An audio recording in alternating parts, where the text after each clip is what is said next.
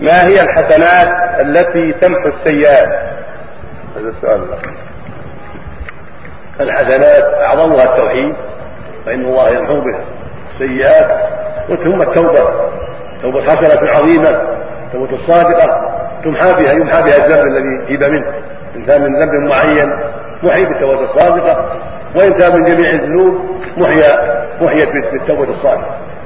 وجميع الأعمال الصالحة من اسباب السيئات صلواته وزكواته وصومه وحجه وصدقاته وأذكاره ذكره لله كل هذا من اسباب السيئات إن الحسنات جميع الطاعات سبع حسنات